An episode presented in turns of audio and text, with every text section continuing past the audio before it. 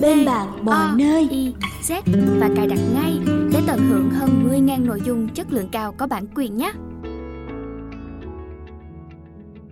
Bạn đang nghe sách nói tại Voice. Mời các bạn lắng nghe quyển sách Công chúa Tác giả D.H. Lawrence Người dịch từ Lê Tâm và Phương Quỳnh Đơn vị ủy thác bản quyền Phương Nam Book Giọng đọc xa xa. Tủ sách tinh hoa văn học. Lời giới thiệu. Là tác giả được nghiên cứu nhiều nhất trong tiếng Anh, chỉ sau Shakespeare. Theo Enniven D.H. Lawrence còn là một huyền thoại đầy nghịch lý của văn trường nhân loại. Con người có thể chất ốm yếu, vương bệnh lao ấy, đã viết những áng văn chấn động thời đại. Với những tư tưởng phản loạn, bạo liệt, đam mê mà cũng đầy dịu dàng chắc ẩn và đẹp đến mê hồn D.H. Lawrence sinh năm 1885 mất năm 1930 sinh ở Nottinghamshire Anh Quốc mất ở Vence Pháp Quốc Lawrence là tác giả của mọi thể loại từ thơ ca đến tiểu thuyết, truyện ngắn, tiểu luận, phê bình, dịch thuật. Nổi tiếng với hàng loạt tác phẩm thám hiểm cái đam mê của con người trong mọi chiều kích thân xác và tâm linh. Đặc biệt với tứ đại tiểu thuyết Con trai và tình nhân Sana and Lovers 1913 Cầu vồng The Rainbow 1915 Người đàn bà đang yêu Woman in Love 1920 và người tình của phu nhân Chatterley, Lady Chatterley's Lover 1928. Ngôn ngữ táo bạo, cuồng nhiệt, vừa tục vừa nhã, tràn trề sinh lực, tuôn trào qua những biểu tượng thiên nhiên, làm nên một Lawrence vừa huyền bí tiên tri, vừa hoang dã nhân tình. Tác phẩm của ông vừa tự biểu hiện vừa phản chiếu sinh lực của đời. Ông sinh trưởng trong vùng mỏ, là con của một phu mỏ và người mẹ khao khát tri thức chịu ảnh hưởng của người mẹ mê sách nhưng ông cũng yêu đất đai thiên nhiên mỏng mỡ hoàng dã. Chán ghét thế giới máy móc vô hồn và mọi thứ giả tạo tự xưng là văn minh.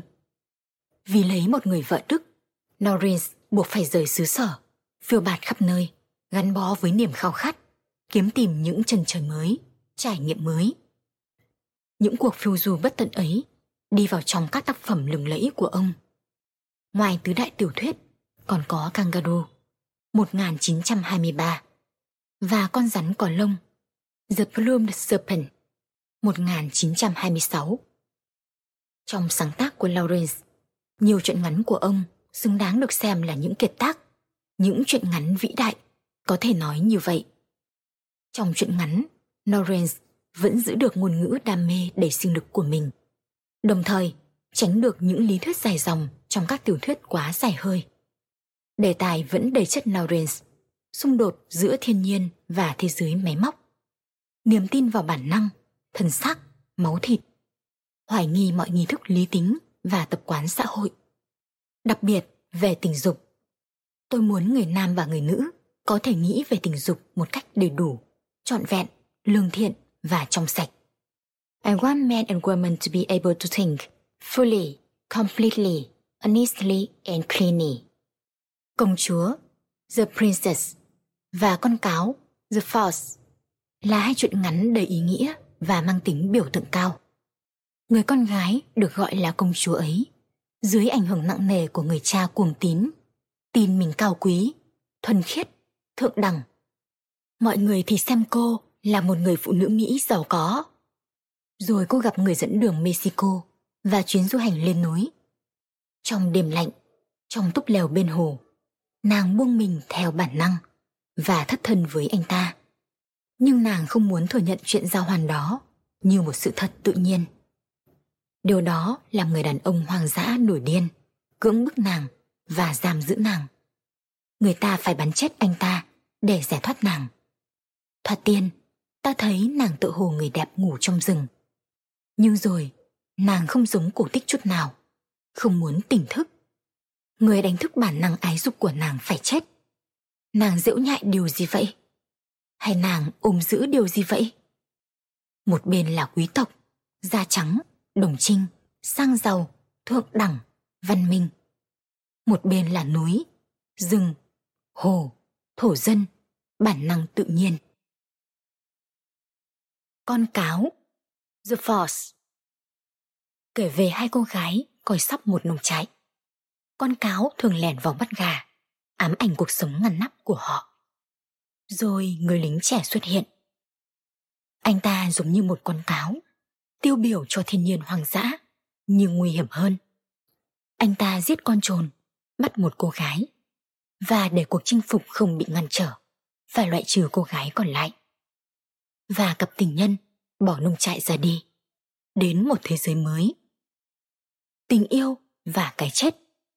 Con cáo là bóng tối man dợ, ẩn trong mọi thứ. Có thể giết nó, và cũng không thể giết nó, vì nó vừa giống cái chết, vừa giống tình yêu. Nhật chiêu. Hết lời giới thiệu. Công chúa. Phần 1 Đối với cha, nàng là công chúa. Đối với các cậu và dì ở Boston, nàng chỉ là cô bé Dolly Ukwahat tội nghiệp của họ. Colin Ukwahat hơi có máu điên trong người. Ông thuộc một gia đình Scotland cổ xưa và quả quyết rằng mình mang dòng máu hoàng gia, dòng máu của những vị vua Scotland chảy trong huyết quản của ông. Về điểm này, những người mà còn nghĩ cho rằng ông này vậy là thôi rồi. Họ không thể chịu đựng nổi việc nghe kể mãi về dòng máu hoàng gia nào đó nhuộm xanh những mạch máu. Toàn bộ câu chuyện có vẻ gì lố bịch và là một điều làm cho người ta đau đớn. Sự thật duy nhất họ còn nhớ, ông phải là một người nhà Stewart. Ông là một người đàn ông đẹp trai. Cặp mắt xanh lờ mở rộng, dường như đang nhìn vào một nơi xa xăm vô định.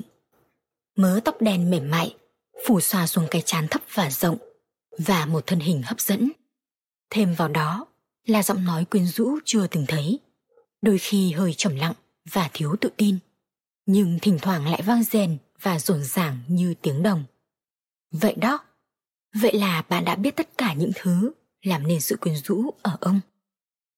Ông giống như những vị anh hùng Celtic cổ xưa, như thể ông đang mặc một cái váy xám, với cái túi bằng lông thú phủ phía trước để lộ ra hai chân. Giọng nói của ông như vang lên từ quá khứ Oxy Oceanic tĩnh lặng. Đối với những người còn lại, ông là một trong những quý ông 50 tuổi, đầy thẩm quyền nhưng không quá tùy tiện. Hay đi vơ vẩn nhưng không đến một nơi nào. Không làm một điều gì và dứt khoát không bao giờ trở thành một thứ gì. Tuy nhiên, lại được thừa nhận trong một xã hội tốt đẹp không chỉ giới hạn ở lãnh thổ một quốc gia. Đến gần 40 tuổi, ông mới lấy vợ. Một quý cô Prescott giàu có, đến từ New England. Năm 22 tuổi, Hannah Prescott bị mê hoặc bởi người đàn ông có mái tóc đen mềm chưa ngả xám và đôi mắt xanh to mơ màng.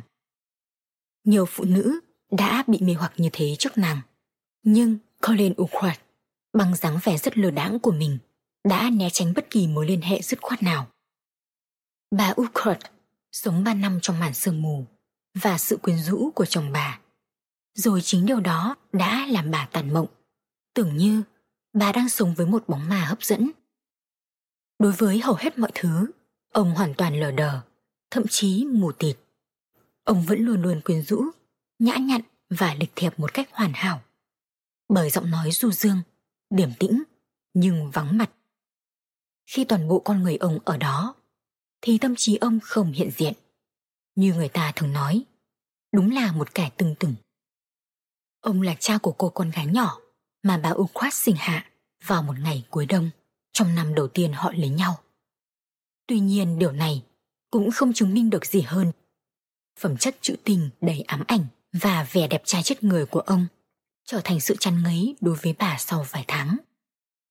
Ông như một kẻ chỉ biết lặp lại một cách máy móc, như một tiếng vọng có sự sống. Da thịt ấy khi bạn chạm vào, dường như không phải là da thịt của một con người có thực. Thôi rồi, có lẽ ông là một người có máu điên. Bà nghĩ như thế ngày đêm hạ sinh của con gái. À, cuối cùng công chó nhỏ của tôi đã đến. Ông thốt lên bằng thứ giọng kheo thịt du dương khàn khàn, giống như một lời kinh cầu hân hoan, đùng đưa đầy say đắm. Đó là một đứa trẻ nhỏ bé, mong manh, với đôi mắt xanh kinh ngạc mở lớn. Cô bé được đặt tên thánh là Mary Henrietta. Người mẹ gọi cô là bé Dolly của mẹ. Còn ông luôn gọi bé là công chúa của tôi. Tấn công vào ông thật vô vọng. Ông sẽ đơn giản là mở to cặp mắt xanh biếc, làm ra vẻ phẩm giá trong thinh lặng, theo kiểu con nít. Và mọi tranh luận đều ngừng lại. Hannah Prescott không phải là một người khỏe mạnh. Bà cũng không có một khát khao phi thường để sống. Vì vậy, khi đứa bé lên hai, bà đột ngột qua đời.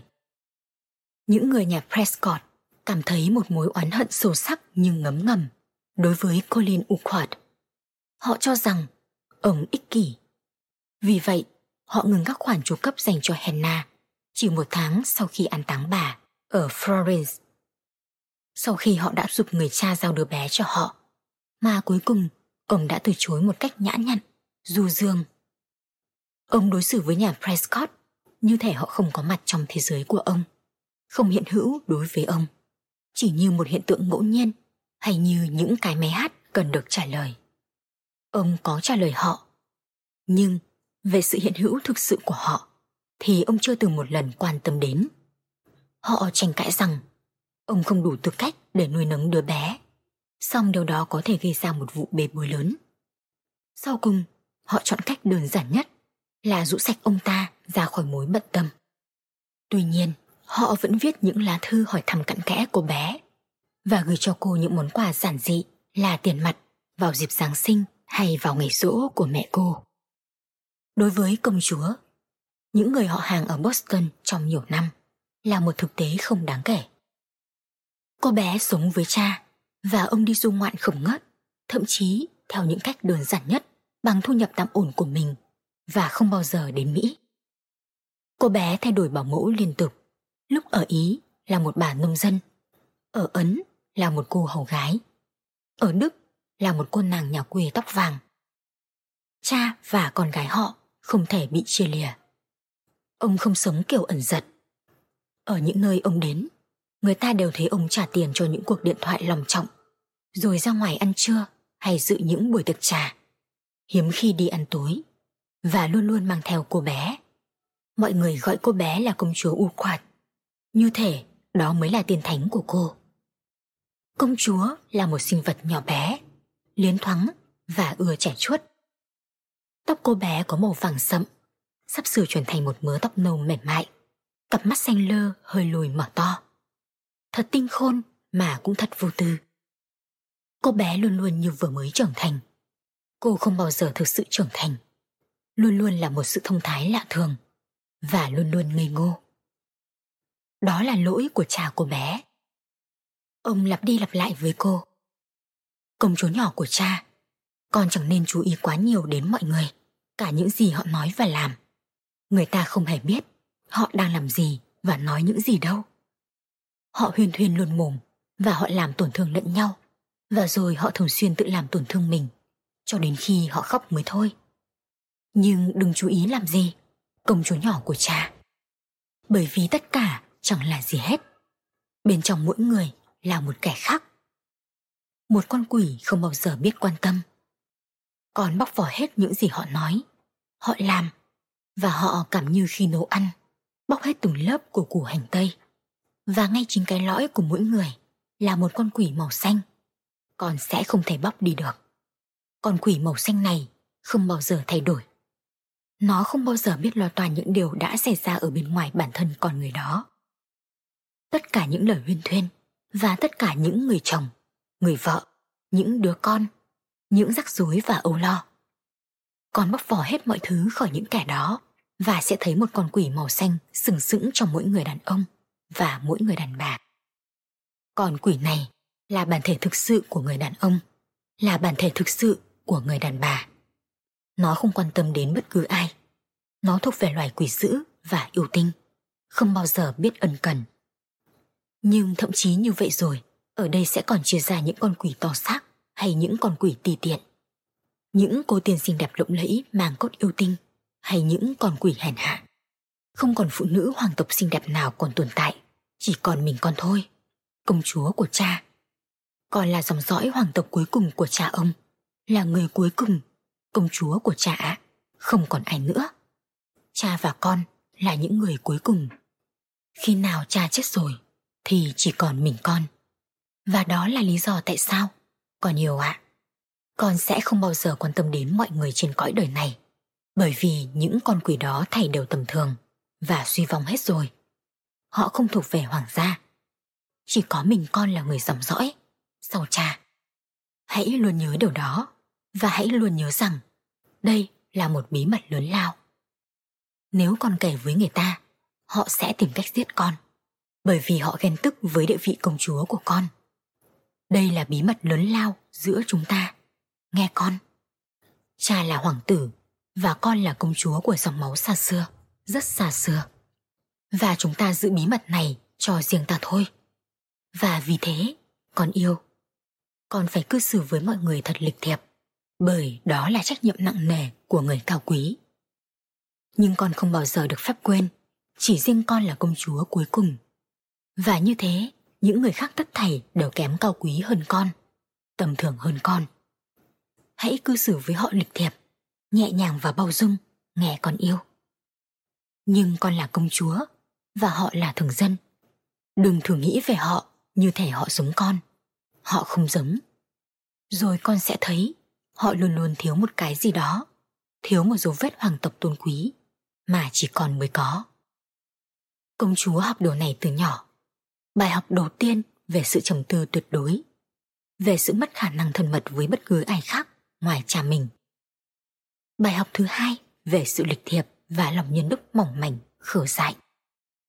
Vì cô bé còn nhỏ, nên những thứ đó như đã kết tinh trong tính cách, trở nên hoàn toàn và rõ ràng trong cô, không thể lay chuyển, trong suốt và cứng rắn như pha lê. Bà chủ nhà kể về cô. Cô bé đáng mến đó thật quá lạ lùng và cổ hủ, như một tiểu thư đời xưa. Thật là một em bé nhỏ xíu tội nghiệp. Nàng luôn đứng thẳng người và ưa hòa mỹ. Thân hình thon nhỏ, thậm chí nhỏ xíu. Nàng như một đứa bé bị đánh cháo trong truyền thuyết, bên cạnh người cha to lớn đẹp trai, mang máu điên. Nàng ăn mặc đơn giản, thường khoác lên người màu xanh hoặc xám tinh tế với những cổ áo nhỏ kiểu Milan đời xưa hay với thứ vải linen thượng phẩm. Nàng có đôi bàn tay nhỏ khéo léo mà khi chạm vào những phím piano, chúng sẽ vang lên dư âm của tiếng đàn spinet xa xưa. Nàng thích mặc áo choàng không tay khi đi ra ngoài, thay vì áo khoác. Và thích đội những chiếc mũ nhỏ phong cách hồi thế kỷ 18. Làn da của nàng có màu tinh khiết của những cánh hoa táo nở nàng trông như thể vừa mới bước từ trong tranh ra. Tuy nhiên, cho đến ngày nàng chết, không ai có thể đoán chắc bức tranh lạ lùng nào cho nàng đã đóng khung nàng. Và từ đó, nàng không bao giờ bước chân ra nữa. Ông bà ngoại và dì Mọt đã yêu cầu được gặp nàng hai lần. Một lần ở Rome và một lần ở Paris. Lần nào họ cũng bị mê hoặc, bị chạm tự ái và rồi bực bội. Nàng thật tinh tế và thực sự là một trình nữ nhỏ bé. Cùng lúc đó, nàng cũng đầy hiểu biết và tự tin một cách kỳ quặc. Vẻ hạ mình lạ lùng, quả quyết, cùng với sự lạnh lẽo riêng tư, khiến cho những bà con người Mỹ tức điên lên. Nàng chỉ thực sự hấp dẫn đối với ông ngoại. Bằng một cách nào đó, ông già đã bị thu phục và yêu thương sinh vật bé nhỏ hoàn hảo này. Nhiều tháng dài sau khi gặp cháu về, bà vợ lúc nào cũng thấy ông ủ ê, trầm ngâm, thương nhớ cháu mình và thèm muốn được gặp lại cháu xếp bao. Ông già ấp ủ đến cùng một niềm vô vọng là nàng sẽ đến sống chung với hai ông bà. Cháu cảm ơn ông, ông ngoại, ông thật là tốt bụng. Tuy nhiên ông biết rồi, hai cha con cháu là một cặp cổ hủ, một cặp cũ kỹ quái gở, chỉ sống trong thế giới của riêng chúng cháu mà thôi. Cha cho nàng nhìn thế giới. Theo cách một kẻ đứng ở ngoài nhìn vào thế giới. Và ông cho nàng đọc sách. Khi mới lớn nàng đã đọc zola và Maupassant.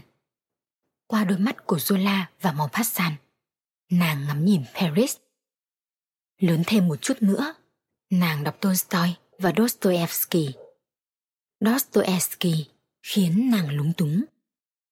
Còn với những tác giả khác, nàng hiểu thấu họ như sự hiểu biết của một người đàn bà từng trải lõi đời.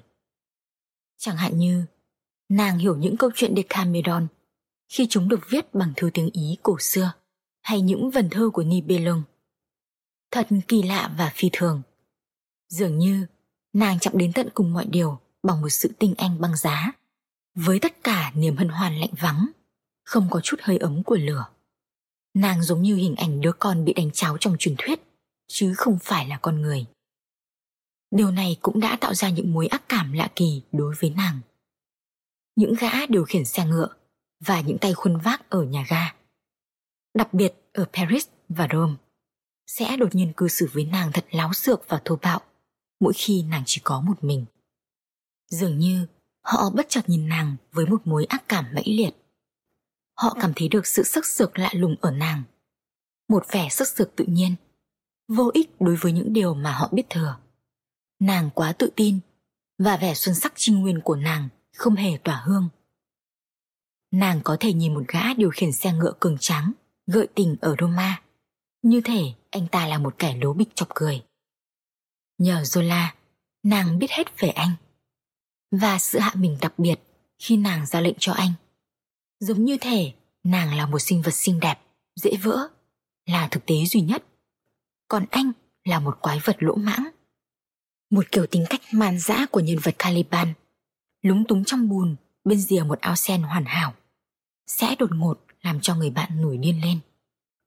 Đúng kiểu một gã ở địa trung hải, tự hào về vẻ lơ trài của mình. Và với cái đó, điều huyền bí về biểu tượng dương vật là điều huyền bí duy nhất. Và thế là anh chàng điều khiển ngựa sẽ đổi thay nét mặt hung hãn, áp chế nàng bằng sự ghê tởm lỗ mãng tàn bạo của mình. Vì đối với anh, nàng chỉ có một sự sắc sược hồ đồ, thể hiện một tâm hồn cằn cỗi bên trong. Những cuộc chạm trán kiểu này làm nàng sợ hãi và làm cho nàng hiểu ra rằng nàng cần có sự hỗ trợ từ bên ngoài.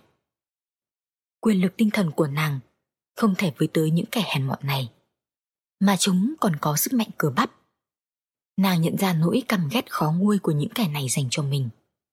Nhưng nàng không để mất tự chủ. Nàng lặng lẽ trả tiền và quay đi. Mặc dù khoảnh khắc đó thật đáng sợ, nhưng nàng đã học được cách chuẩn bị cho chúng. Nàng là một công chúa, một nàng tiên từ phương Bắc, không bao giờ có thể hiểu cơn thịnh nộ của những biểu tượng dương vật hung dữ, mà cùng với nó, những kẻ hèn kém có thể chuyển sang căm ghét nàng cùng cực. Họ không bao giờ gây ra cho cha nàng những điều tương tự. Và nàng quyết định có phần hơi vội rằng chính dòng máu của người mẹ New England trong nàng đã khiến nàng bị ghét. Không đời nào, chỉ trong một phút, nàng nhìn lại mình bằng cặp mắt thông thái. Nhìn nhận mình cằn cỗi là một bông hoa không cho quả và là một sự sắc sửa quá quắt. Đấy là những gì gã điều khiển xe ngựa ở Rome nhìn thấy ở nàng. Và anh ta ao ước đè nghiến cái bông hoa không cho quả đó. Vẻ đẹp băng giá và uy quyền của nàng khiến anh trỗi lên đam mê, là một cuộc nổi loạn đầy thú tính. Khi nàng 19 tuổi thì ông ngoại qua đời, để lại cho nàng một gia sản kích dù nằm trong tay những người đáng tin cậy, có trách nhiệm. Họ sẽ chuyển cho nàng thu nhập này, nhưng chỉ với điều kiện mỗi năm nàng phải sống 6 tháng tại Mỹ. Tại sao họ lại đặt điều kiện đối với con chứ? Nàng hỏi cha. Con từ chối bị giam giữ mỗi năm 6 tháng trời ở Mỹ. Chúng ta sẽ bảo họ cứ đi mà giữ lấy tiền của họ. Hãy khôn ngoan một tí, công chúa của cha. Hãy thật khôn ngoan. Không đâu, chúng ta gần như nghèo rồi và sự màn dợ sẽ tấn công ta. Cha không cho phép bất cứ ai cư xử thô lỗ với mình. Cha ghét điều đó. Cha ghét điều đó. Đôi mắt người cha cháy bùng lên. Cha có thể giết bất cứ kẻ nào thô lỗ với mình. Nhưng chúng ta đang bị lưu đày trong thế giới. Chúng ta hoàn toàn bất lực. Nếu ta thực sự nghèo, ta sẽ không còn chút sức mạnh nào. Nếu vậy, cha chết đi cho rồi. Không đâu, công chúa của cha. Chúng ta sẽ lấy tiền của họ và rồi họ sẽ không dám thô lỗ với ta nữa. Ta lấy tiền và ta mặc đồ vào để che chắn cho ta khỏi sự xâm hại của họ. Thế là một giai đoạn mới bắt đầu. Bây giờ, người cha và con gái nghỉ hè ở vùng hồ lớn hay ở California hay ở miền Tây Nam. Cha làm thơ, còn vẽ. Ông sáng tác những bài thơ về hồ nước hay những cây thần gỗ đỏ. Còn nàng vẽ những bức họa thành nhã. Ông vẫn là một người đàn ông có cơ thể khỏe mạnh, yêu cuộc sống ngoài trời. Ông dung ngoạn với nàng trong nhiều ngày, treo xuông và ngủ bên đống lửa chạy. Cô công chúa nhỏ mong manh, luôn luôn ngoan cường, luôn luôn dũng cảm. Nàng có thể cưỡi trên lưng ngựa dòng ruồi trên những con đường mòn trên núi, cho đến khi thấm mệt, tưởng như cơ thể không còn tồn tại, mà chỉ là một ý thức đang ngồi trên lưng chú ngựa non. Xong, nàng không bao giờ đầu hàng. Đến tối, người cha cuộn nàng trong tấm chăn trên chiếc giường làm từ những nhánh thông còn thơm mùi nhựa. Nàng nằm đó và nhìn lên những vì sao.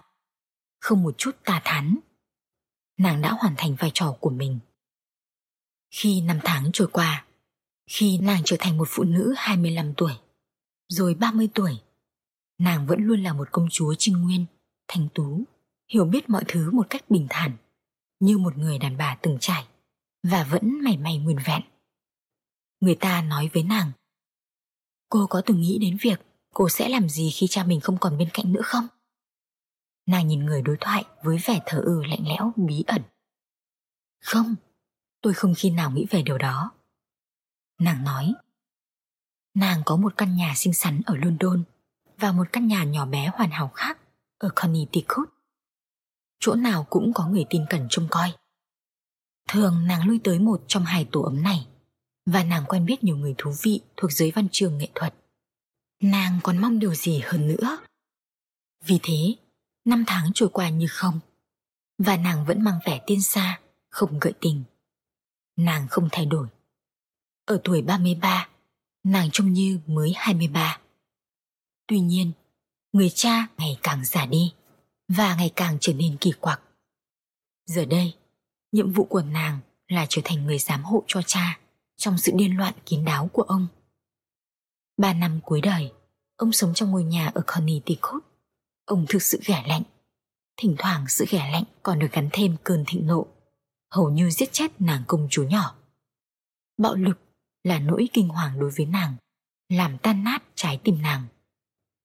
Nhưng rồi, nàng cũng tìm được một phụ nữ trẻ hơn mình vài tuổi, có giáo dục và nhạy cảm để làm bạn, đỡ đần cho ông già điên loạn.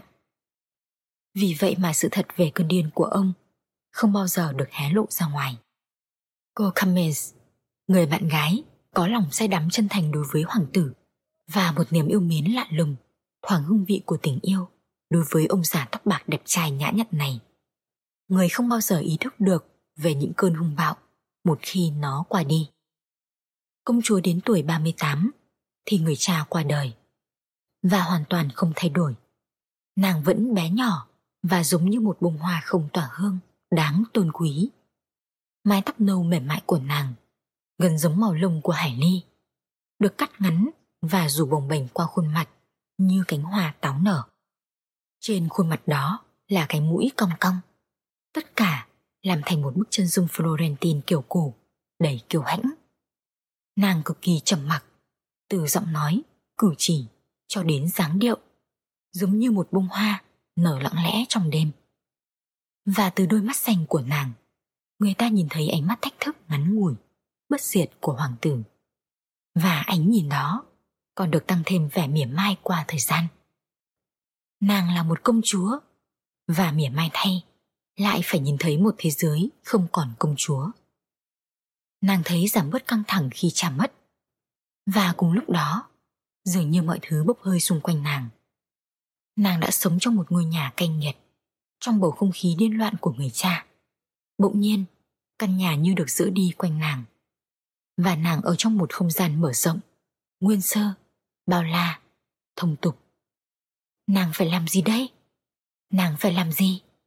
Nàng dường như đối mặt với sự rộng không tuyệt đối.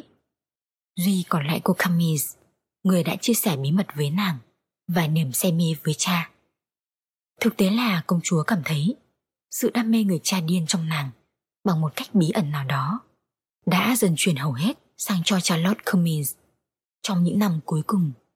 Giờ đây, cô Cummings là mạch nguồn lưu giữ niềm say mê đối với người đã chết. Còn nàng, công chúa, nàng là mạch rỗng không, một cái mạch rỗng không trong kho hàng thế giới bao la. Nàng phải làm gì đây? Nàng phải làm gì?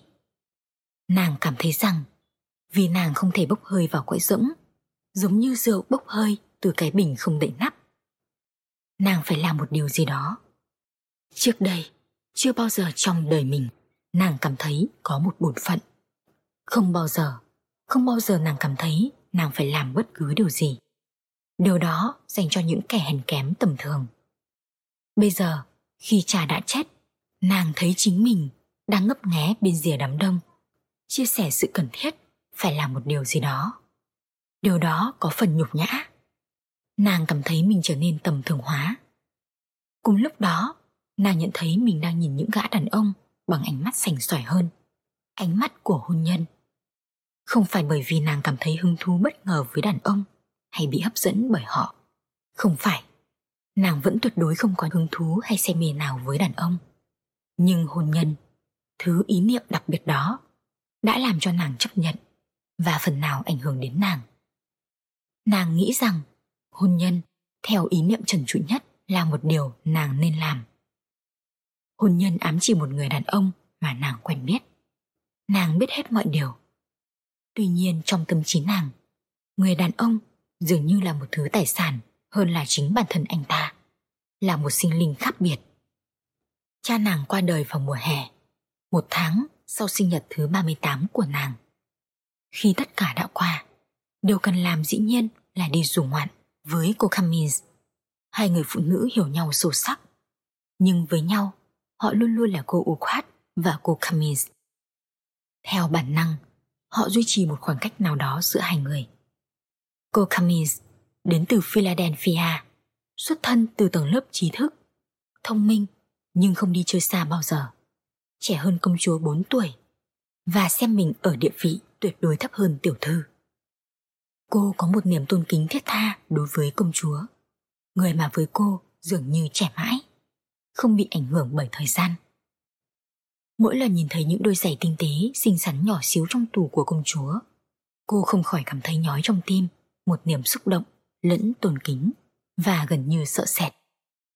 Cô Camis vẫn còn trong trắng, nhưng đôi mắt nâu của cô lộ vẻ ngạc nhiên bối rối. Làn da xanh tái, trong trẻo, khuôn mặt kiểu mẫu. Tuy nhiên ở đây không có một nét biểu cảm nào, trong khi công chúa mang vẻ kỳ quặc trang nghiêm thời phục hưng. Giọng nói của cô bị nén lại, gần như là thì thầm.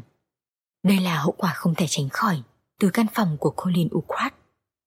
Tuy nhiên, giọng thầm thì có đôi chút âm điệu khàn khàn. Công chúa không muốn đi châu Âu, nàng hướng về phía Tây. Bây giờ khi cha đã mất, nàng cảm thấy nàng sẽ đi về hướng Tây. Hướng về phía Tây, như thể sẽ mãi mãi là như vậy.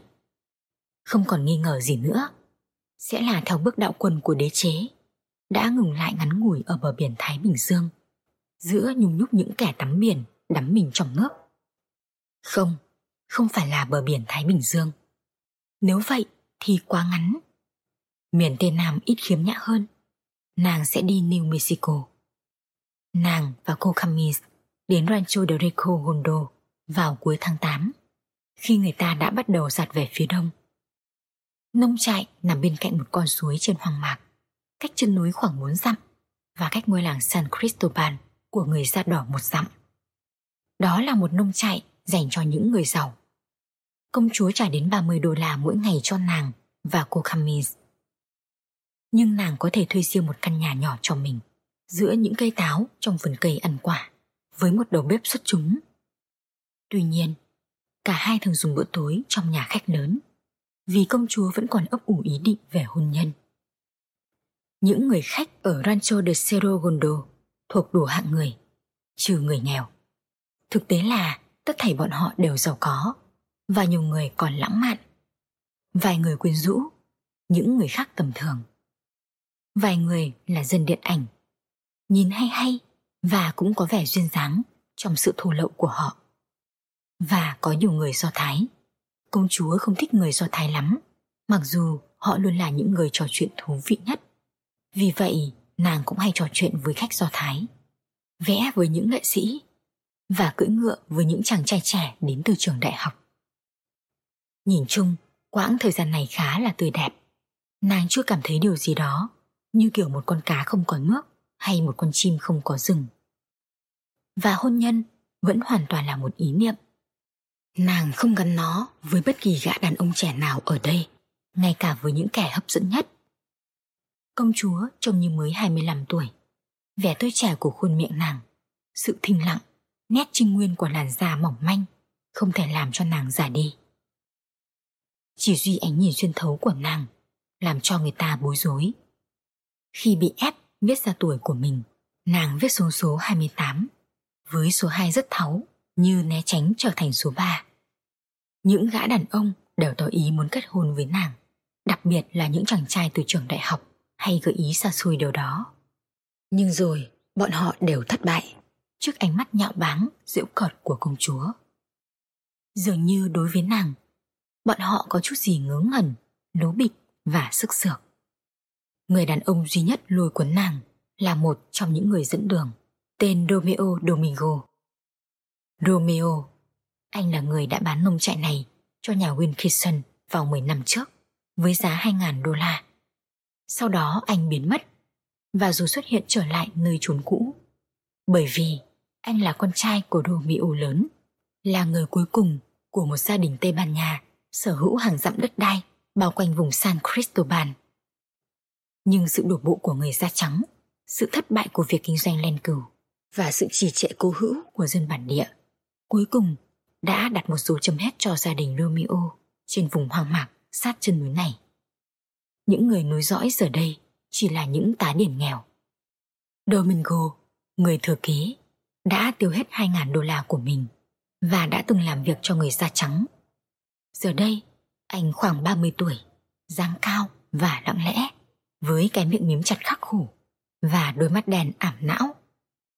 Nhìn từ phía sau, anh là một chàng đẹp trai, có cơ thể cường tráng để nam tính. Làn da phía sau cổ sẫm màu, được tạo hình rất đẹp, thể hiện một sức sống mạnh mẽ. Tuy nhiên, khuôn mặt sạm đèn của anh, dài và thảm đạm, đầy sát khí, thể hiện một niềm vô nghĩa đặc biệt rõ rệt. Tính cách của dân Mexico sống ở vùng này, họ mạnh mẽ, tràn đầy sinh lực. Họ cười đùa với nhau, nhưng dáng vóc và cơ thể của họ thật trì trệ, như thể không có chỗ nào, không một nơi nào để sinh lực của họ phát tiết ra. Và khuôn mặt của họ thay hóa thành một hình dạng nặng nề, méo mó. Dường như không có lý do nào để nó tồn tại không mang một ý nghĩa biểu cảm cơ bản nào. Chờ đợi hoặc để chết hoặc để được ai đó đánh thức niềm đam mê và hy vọng. Ở trong vài đôi mắt đen thẳm là một tinh chất huyền bí đầy ám ảnh, khó chịu, nghiêm nghị và đôi chút kinh khiếp như ánh nhìn của đầu lâu và bộ xương bắt chéo của Penny Tentes. Họ tìm thấy lý do tồn tại của mình trong nỗi đọa đầy bản thân và sự phụng thờ cái chết phong cảnh bao la, xinh đẹp mà cũng chưa chấp đầy hận thù. Nơi đã sinh ra họ cũng không thể mang đến cho họ chút ý nghĩa tích cực nào. Họ khép mình lại và sùng bái cái chết thông qua việc tự đẩy đoạn mình. Vẻ u sầu thần bí toát ra từ đôi mắt họ. Thế nhưng, như một quy luật, những đôi mắt đen âm u và thiếu sức sống của người Mexico đôi khi đầy thủ địch, xong đôi khi lại bao dung thường xuyên là một sự đờ đẫn thảm hại, nhưng cũng có chút cháy sáng lên như ánh mắt của người da đỏ.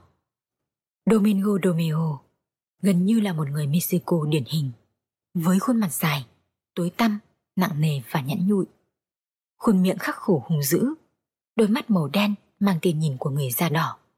Chỉ duy trong sâu thẳm của nỗi vô vọng, lóe lên ánh tự hào, tự tin hay sự gan dạ.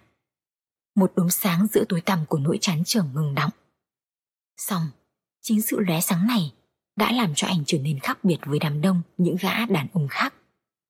Nó mang lại sự nhạy cảm, lanh lợi trong điệu bộ của anh và một vẻ đẹp trong phong thái của anh. Anh đội một cái mũ đen chóp thấp thay vì chiếc mũ lưỡi chai nặng nề của người Mexico. Quần áo của anh mỏng và thanh nhã. Anh im lặng, cách biệt, hầu như chìm vào cảnh vật, nhưng là một người dẫn đường tuyệt vời. Trí thông minh đáng kinh ngạc, giúp anh dự báo được những khó khăn sắp sửa xảy ra. Anh cũng có thể nấu nướng, quỳ gối bên đống lửa chạy và phù phép ra các món ăn bằng đôi tay nô gầy gò khéo léo.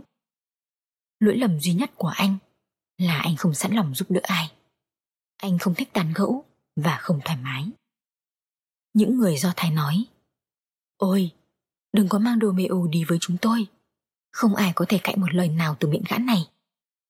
Những du khách đến rồi đi, nhưng họ hiếm khi nhìn thấy được điều gì sâu sắc. Không ai trong số họ từng một lần nhận ra sự loe sáng trong mắt Romeo. Họ chưa đủ tinh tế để nhìn thấy nó.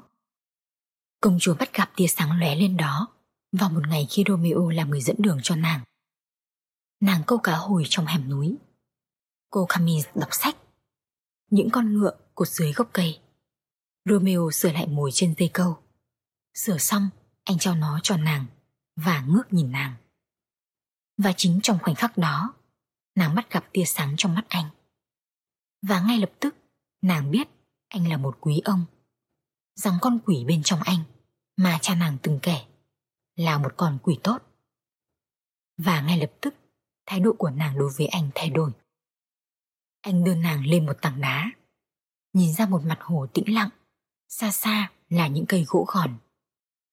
Lúc này là đầu tháng 9, hẻm núi đã trở lạnh, nhưng những chiếc lá trên cây gỗ gòn vẫn còn xanh. Công chúa đứng trên mỏm đá, một sinh linh bé nhỏ trong dáng vẻ hoàn hảo. Nàng khoác chiếc áo len mỏng màu xám mềm mại, ôm kín người.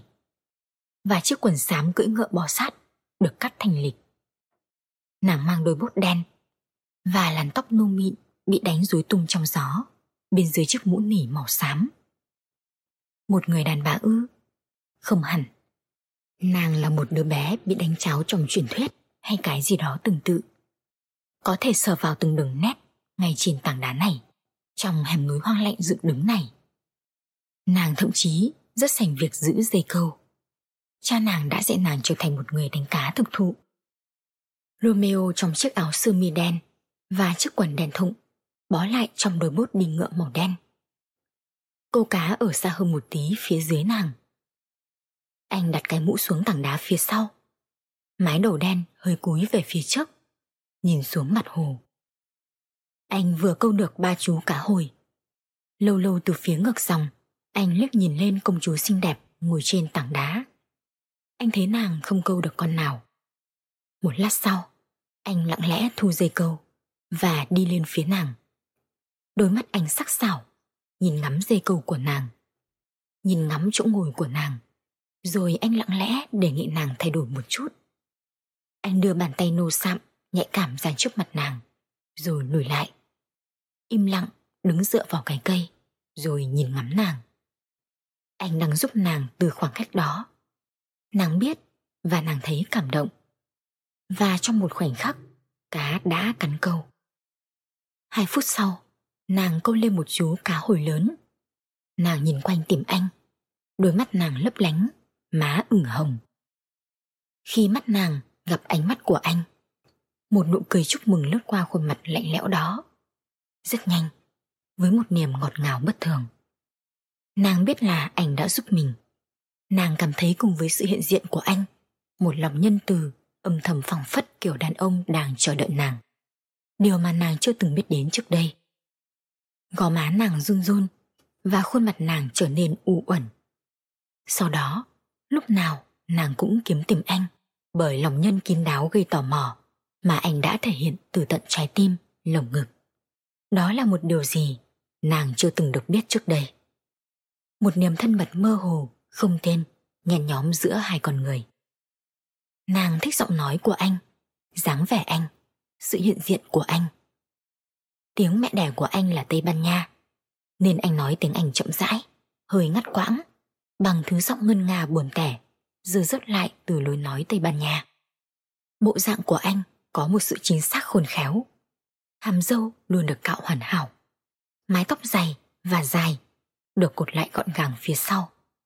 Chiếc áo đen bằng sợi cashmere, dây nịt da lớn, chiếc quần đen rộng túm lại ở dưới bởi đôi bốt cao bồi theo hoa, mang lại cho anh vẻ tào nhã không gì sánh được. Anh không đeo nhẫn hay khóa bạc, chỉ đôi bốt của anh được thêu, còn mũi giày được đắp một lớp da lụn màu trắng. Anh trông thanh lịch, vẻ mảnh khảnh nhưng lại rất mạnh mẽ. Đồng thời, một cách tò mò, anh mang lại cho nàng cảm giác rằng cái chết như đang cận kề anh. Hay phải chăng một nửa trong anh quá yêu cái chết? Tuy nhiên, chính cái cảm giác đi cùng sự chết của anh lại làm cho anh trở nên khả dĩ hơn trong nàng. So với những người nhỏ bé như nàng, nàng là một người cưỡi ngựa giỏi. Ở nông trại, người ta đưa cho nàng một con ngựa cái hồng, mang màu da đáng yêu, đã thuần dưỡng kỹ. Với cái cổ thoáng đạt mạnh mẽ và lưng trũng, báo hiệu đây chính là một giống ngựa đua nhanh nhẹn. Nàng gọi chú ngựa là Tensi. Lỗi lầm duy nhất của nàng cũng là nhược điểm thông thường của chú ngựa này. Đó là nàng có xu hướng kích động. Ngày nào công chúa cũng dạo chơi với cô Camille và Romeo trên lưng ngựa, đi vào những ngọn núi. Có lần họ đi cắm trại vài ngày cùng với hai người bạn quen trong buổi tiệc. Công chúa nói với Romeo, Tôi nghĩ tôi thích ba người chúng ta đi riêng với nhau hơn. Và anh thoáng nở một nụ cười đồng tình. Cũng thật tò mò là không một người đàn ông da trắng nào thể hiện cho nàng thấy khả năng hòa nhã tinh tế như vậy. Sức mạnh đó giúp nàng lặng lẽ vượt qua những quãng đường dài. Dù nàng đã muốn bỏ cuộc sự chừng hay mệt mỏi. Hay thèn gì, bỗng nhiên bị hoảng sợ. Như thể Romeo có thể gửi đến nàng từ sâu thẳm trái tim anh. Một điểm tựa hay một sự ứng cứu. Nàng chưa từng biết đến điều này và nó khiến cho nàng hồi hộp. Rồi một nụ cười thoáng hiện ra trên khuôn mặt ú ất của anh, để lộ hàm răng trắng khỏe. Nụ cười nặn ra trên khuôn mặt làm cho nó càng kỳ quặc man dã, đồng thời như một cái gì đó ấm áp. Một ngọn lửa của lòng nhân dành cho nàng, làm cho nàng hân hoan trong tâm khảm bản thể công chúa của mình. Rồi một tia sáng ầm ỉ sống động ánh lên trong mắt anh mà nàng đã nhìn thấy. Và nàng biết là anh ý thức rất rõ rằng nàng đã thấy. Nó tạo nên mối do cảm giữa hai con người, lặng lẽ và tế nhị. Anh có một vẻ tế nhị như phụ nữ trong việc nhận biết nhau kín đáo và mơ hồ này. Và sự hiện diện của anh chỉ mới làm cho ý định kết hôn của nàng cất cánh. Vì một vài lý do nào đó, trong não bộ nhỏ bé lạ lùng của mình, ý định lấy anh không thể len vào được, mà cũng không vì một lý do rõ ràng nào. Anh là một quý ông, còn nàng thì có rất nhiều tiền của cho cả hai. Ở đây không có một sự trở lực thực sự nào, và nàng cũng không có một quý ước nào cả. Không, giờ đây điều đó đã xảy ra. Một điều như thể hai con quỷ bên trong họ có thể kết hôn với nhau, hay có lẽ đã lấy nhau rồi đó. Chỉ duy có hai cái tôi, cái tôi của quý cô Ukrat và cái tôi của ngài Domingo domio Vì một vài lý do, chưa từng hợp với nhau. Ở đây có một niềm thân mật đặc biệt tinh tế về mối giao cảm giữa họ. Tuy nhiên, ít nhất nàng đã không nhìn ra được bằng cách nào mối giao cảm này có thể dẫn đến hôn nhân. Hầu như nàng có thể dễ dàng lấy một trong những chàng trai từ trường Harvard hoặc trường nhiều hơn. Thời gian lặng lẽ trôi qua và nàng cứ để nó trôi qua như thế. Đã vào cuối tháng 9, những lá dương ngả vàng trên đỉnh núi, những bụi cây sồi trở nên đỏ rực. Tuy nhiên, những cây gỗ gòn trong thung lũng và hẻm núi vẫn không biến đổi. Khi nào cô ra đi? Romeo hỏi nàng, vừa hỏi vừa nhìn nàng chăm chú bằng đôi mắt đen trống trải. Cuối tháng 10, nàng trả lời. Tôi có hứa là phải có mặt ở Santa Barbara vào đầu tháng 11. Anh giấu đi tia sáng trong ánh mắt, nhưng nàng có thể nhận thấy sự ảm não cô đặc trong khuôn mặt nặng nề của anh. Công chúa phàn nàn với anh nhiều lần rằng chưa ai nhìn thấy bất kỳ con thú hoang nào ở khu vực này, ngoại trừ những chú sóc, hoặc giả là một con chuồn hôi hay một con nhím. Chưa bao giờ nhìn thấy một con nai, con gấu hay một chú sư tử. Trên núi có con vật to lớn nào không? Nàng hỏi, có vẻ không hài lòng. Có chứ. Anh trả lời. Ở đó có nai. Tôi thường nhìn thấy nhiều vết chân nai. Và tôi cũng thấy cả vết chân gấu nữa. Nhưng tại sao lại có người không bao giờ được thấy những con thú bằng xương bằng thịt nhỉ? Nàng trông có vẻ bất mãn và nuối tiếc như một đứa trẻ. Tại sao ư? Tại vì rất là khó để nhìn thấy chúng. Chúng không để cô đến gần. Cô phải thật thinh lặng, cho chúng ở nơi chúng xuất hiện. Hoặc một cách khác là cô phải đi theo dấu chân của chúng, rất xa. Tôi không thể chịu nổi việc đi khỏi nơi này mà chưa nhìn thấy chúng. Một con gấu hay một con nai? Một nụ cười nuông chiều bất ngờ xuất hiện trên khuôn mặt anh. À, vậy giờ cô muốn gì? Cô có muốn đi lên trên núi để chờ chúng đến không? Vâng. Nàng trả lời, vừa nói vừa nhìn lên anh bằng một vẻ liều lĩnh, bốc đồng, cường quyết. Và đột nhiên, khuôn mặt anh trở nên nghiêm nghị, với vẻ đầy trọng trách. À, cô sẽ phải kiếm một ngôi nhà. Vào mùa này, ban đêm trên đó sẽ rất lạnh. Cô sẽ phải ở trong nhà cả đêm. Anh nói với một vẻ hơi châm biếm, Nhọ báng. Chứ trên đó không có ngôi nhà nào hay sao? Nàng hỏi. Có chứ, tôi có một cái lều con trên đó. Một người thợ mỏ đi tìm vàng dựng nó lâu rồi, cô có thể đến đó ngủ một đêm. Và có lẽ cô sẽ nhìn thấy vài thứ hay ho. Có lẽ thôi, chứ tôi không biết, cũng có thể không có gì hết. Cơ hội khoảng bao nhiêu? À, tôi không biết. Lần trước khi ở đó, tôi nhìn thấy ba con nai đi uống nước và tôi cũng bắn được hai con gấu trúc. Nhưng có lẽ lần này chúng ta sẽ không thấy gì hết. Ở đó có nước à? Nàng hỏi. Ừ, cô biết không, ở đó có một cái đầm nhỏ hình tròn, dưới những cây vân sam, và nước tàn từ tuyết chảy vào trong hồ đó. Nó có xa không? Nàng hỏi. Cũng khá là xa. Cô có nhìn thấy cái đỉnh đằng kia không? Chuyển hướng về phía ngọn núi, anh giơ nhanh tay, chỉ vào một khoảng xa phía tây. Ngọn núi đó không có cây xanh, chỉ toàn đá mà thôi. Đôi mắt đèn tập trung nhìn vào khoảng không, khuôn mặt anh rừng rưng, nhưng như thể nó đang đau đớn. Cô đi vòng qua đỉnh núi đó, rồi cô đi xuống men theo lối mòn, xuyên qua dạng vân sam, thì sẽ thấy một túp lều. Cha tôi đã mua lại lớp sỏi được cho là có vàng ở đó từ người thợ mỏ. Lúc bấy giờ đã túng quẫn lắm rồi. Tuy nhiên, không ai nhìn thấy vàng hay bất cứ thứ gì khác. Và cũng không ai đến đó nữa. Chỗ đó quá cô độc. Công chúa nhìn lên dãy núi Rocky chễm chệ, hùng vĩ, đổ sộ. Lúc này là đầu tháng 10 và những cây dương đã mất đi sắc lá vàng. Trên cao, những cây vân sam và thông cũng hóa đèn sẫm. Những mảng lớn lúng đốm từ những dạng sồi trên đỉnh núi, đỏ như máu. Tôi có thể nào đến đó được không? Nàng quay sang anh hỏi và bắt gặp tia sáng trong mắt anh. Khuôn mặt của anh nghiêm trang, đầy tinh thần trách nhiệm. Cô có thể đi. Tuy nhiên, trên đỉnh núi có tuyết đấy. Và trời lạnh kinh khủng. Và cô đơn kinh khủng. Tôi thích đi. Nàng nói một cách kiên nhẫn. Được thôi. Cô có thể đi nếu cô muốn. Tuy nhiên, nàng không dám chắc nhà Winkierson có để mình đi hay không. Ít ra là đi một mình với Romeo và cô Cummins. Song tính bướng bỉnh thuộc về bản chất. Một sự bướng bỉnh hơi nhúm màu điên loạn đã chiếm lĩnh nàng.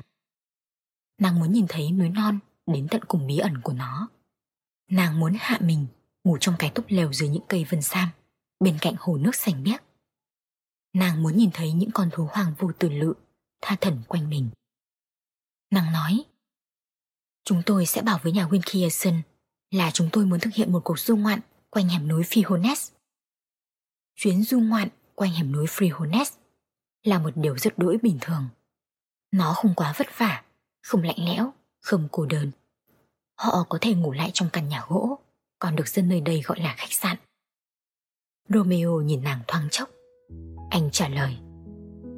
Nếu cô muốn nói vậy, thì cô cứ đi mà nói với bà Winkelson.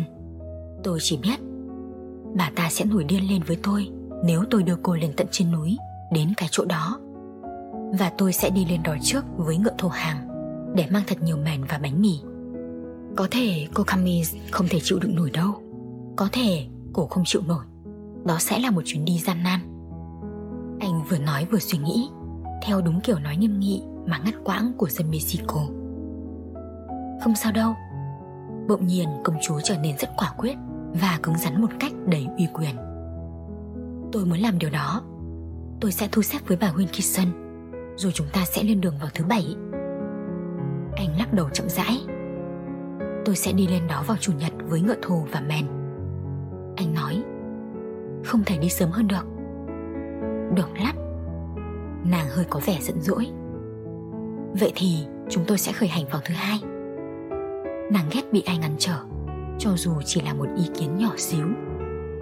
Anh biết rằng, nếu anh bắt đầu mang túi đồ lên trước vào chủ nhật, từ lúc bình minh, anh cũng phải quay về rất khuya. Tuy nhiên, anh đã đồng ý rằng họ sẽ lên đường sáng thứ hai lúc 7 giờ. Cô Cummins ngoan ngoãn được lệnh chuẩn bị mọi thứ cho chuyến đi đến Frijoles. Vào chủ nhật, Romeo xin nghỉ một ngày. Anh vẫn chưa quay lại lúc công chúa đã nghỉ ngơi vào tối hôm đó.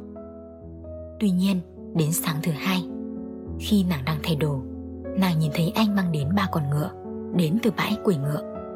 Nàng phấn chấn lên trông thấy đêm đã trở nên rất lạnh đã nhìn thấy bằng tuyết bám bên rìa các mương chứa nước tưới tiêu những con sóc chạy nhảy dưới ánh nắng. Và nằm đó với đôi mắt cầm lặng, mở to khắc khoải, lạnh tê người, hầu như không thể chạy nổi nữa. Chúng tôi có thể đi từ 2 đến 3 ngày, công chúa nói. Hết công chúa, phần 1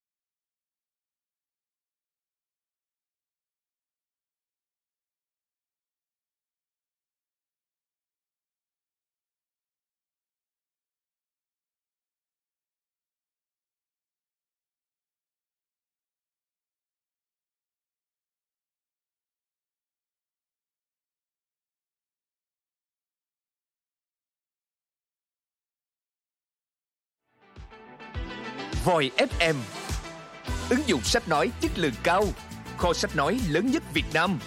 Từ các tác giả sách bán chạy nhất Cùng nhiều thể loại nội dung khác Podcast, sách tóm tắt, truyện thiếu nhi, thiên và ngủ. Chia theo các hạng mục dễ tra cứu Và được thể hiện qua các dòng đọc mượt mà. Hẹn giờ tắt để nghe trước khi ngủ. Điều chỉnh tốc độ nghe phù hợp với bản thân tải xuống để nghe không cần mạng. Chế độ lái xe, thao tác đơn giản và an toàn. Gần 20.000 người đã sử dụng và hài lòng, còn bạn thì sao? Tải ứng dụng Voi FM trên App Store hoặc Google Play để được nghe thử miễn phí ngay hôm nay. Voi FM, lắng nghe mọi lúc, bên bạn mọi nơi.